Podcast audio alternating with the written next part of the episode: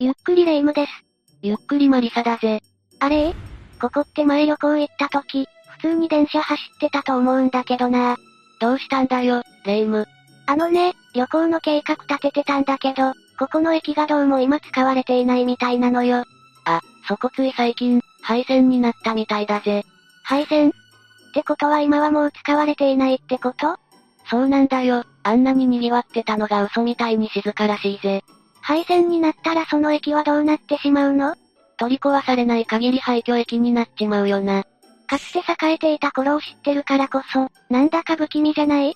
そうなんだよな。廃墟駅は心霊現象もよく起きているからな。え、そうなんだ。どんな心霊現象が起きるっていうの？よし、じゃあ今日は霊夢のために、近づくとやばい、恐ろしい日本の廃墟駅5選を紹介していくぜ。うん？気になるわ。せっかくだから衝撃度順に、5つランキング形式で話していくことにするぜ。廃墟駅ってどんなものがあるのかしら不気味な話もあるから覚悟して聞いてくれよな。第5位は、奥多摩ロープウェイだ。奥多摩ロープウェイ？観光地かしら？奥多摩湖の上を運行していて、登山客とかが利用をしていたようなんだよ。運行が始まったのは1962年の頃なんだけど、その数年後に、湖上横断の橋梁が敷設されることが決まっていたのもあってわずか5年で運用停止となったんだ。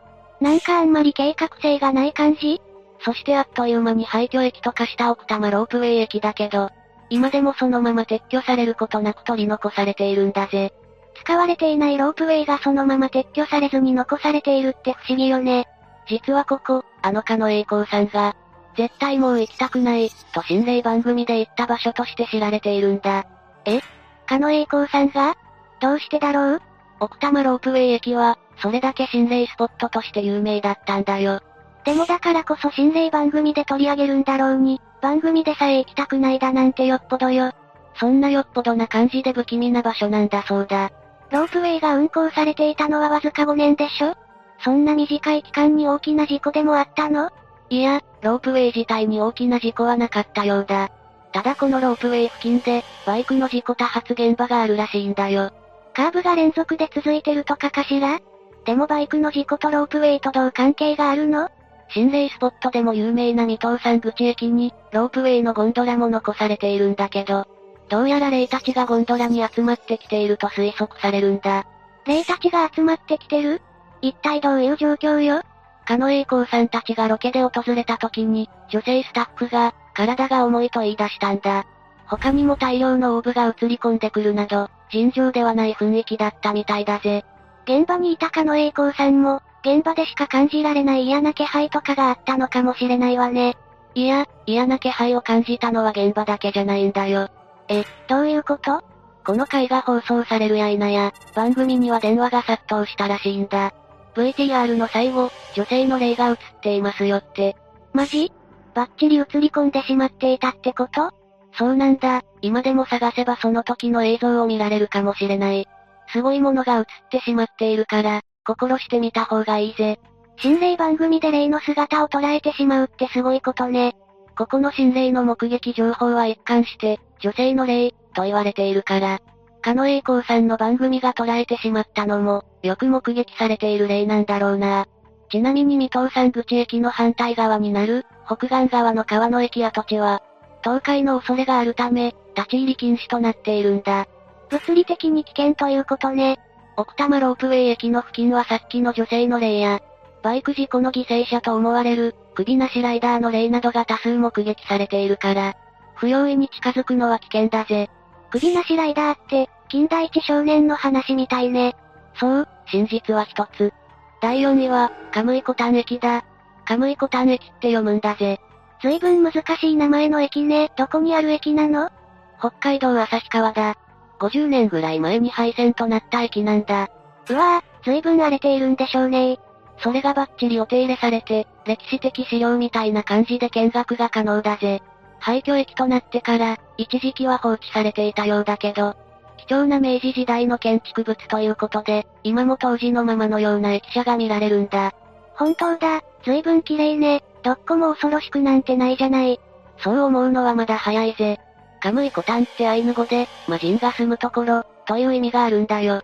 魔人？魔人って一体何？魔人とは災いを起こす神のことだ。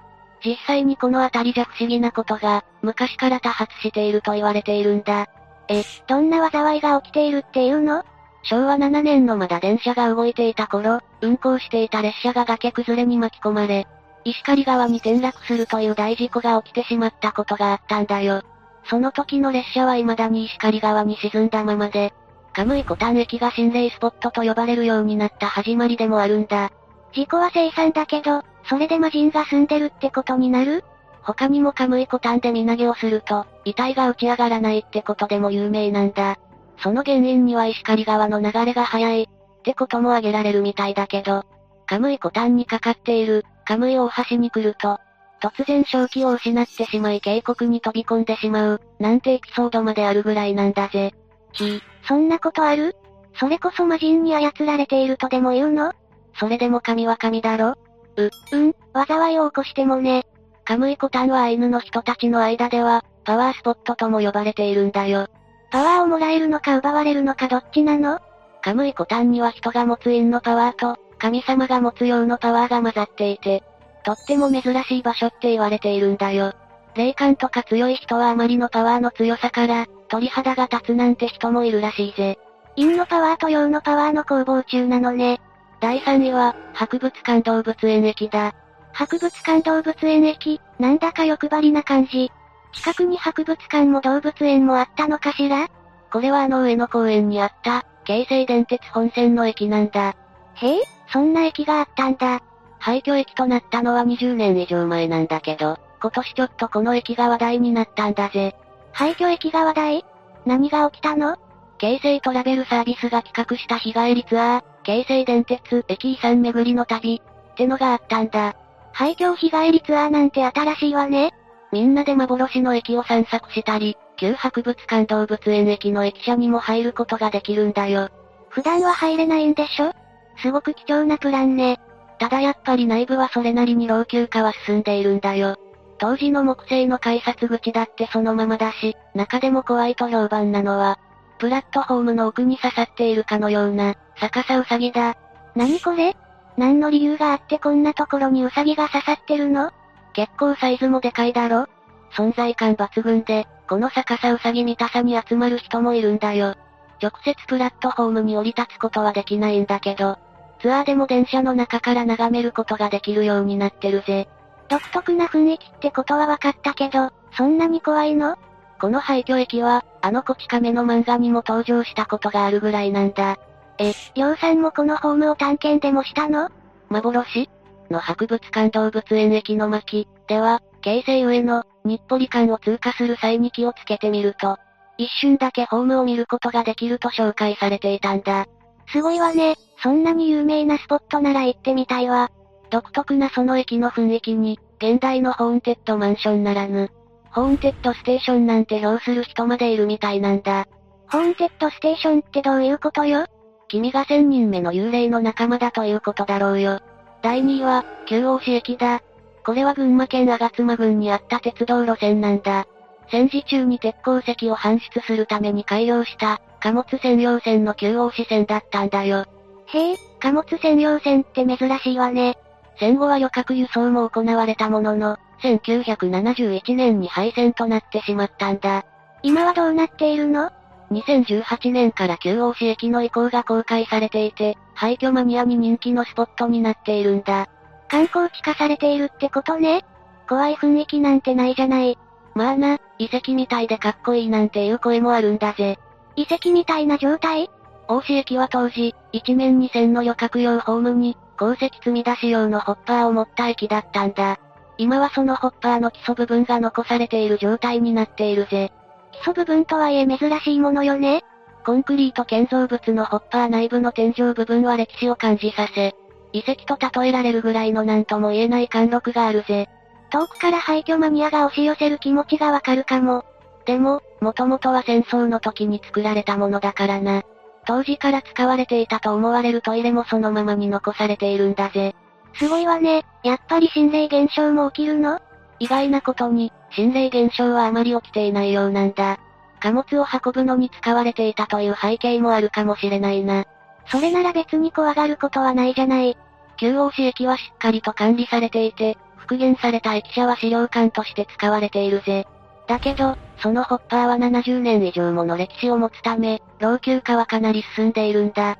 それならあまり近づくことはできないのねホッパーの真下をくぐることはできないけど、ホッパーの横から眺めることはできるんだよ。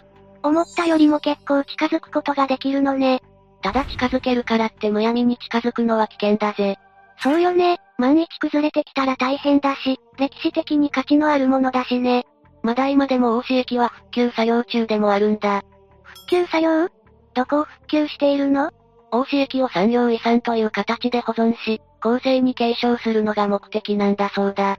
それにもっと観光施設として盛り上げていくって狙いもあるようだぜ。へえ、それは楽しみだわ。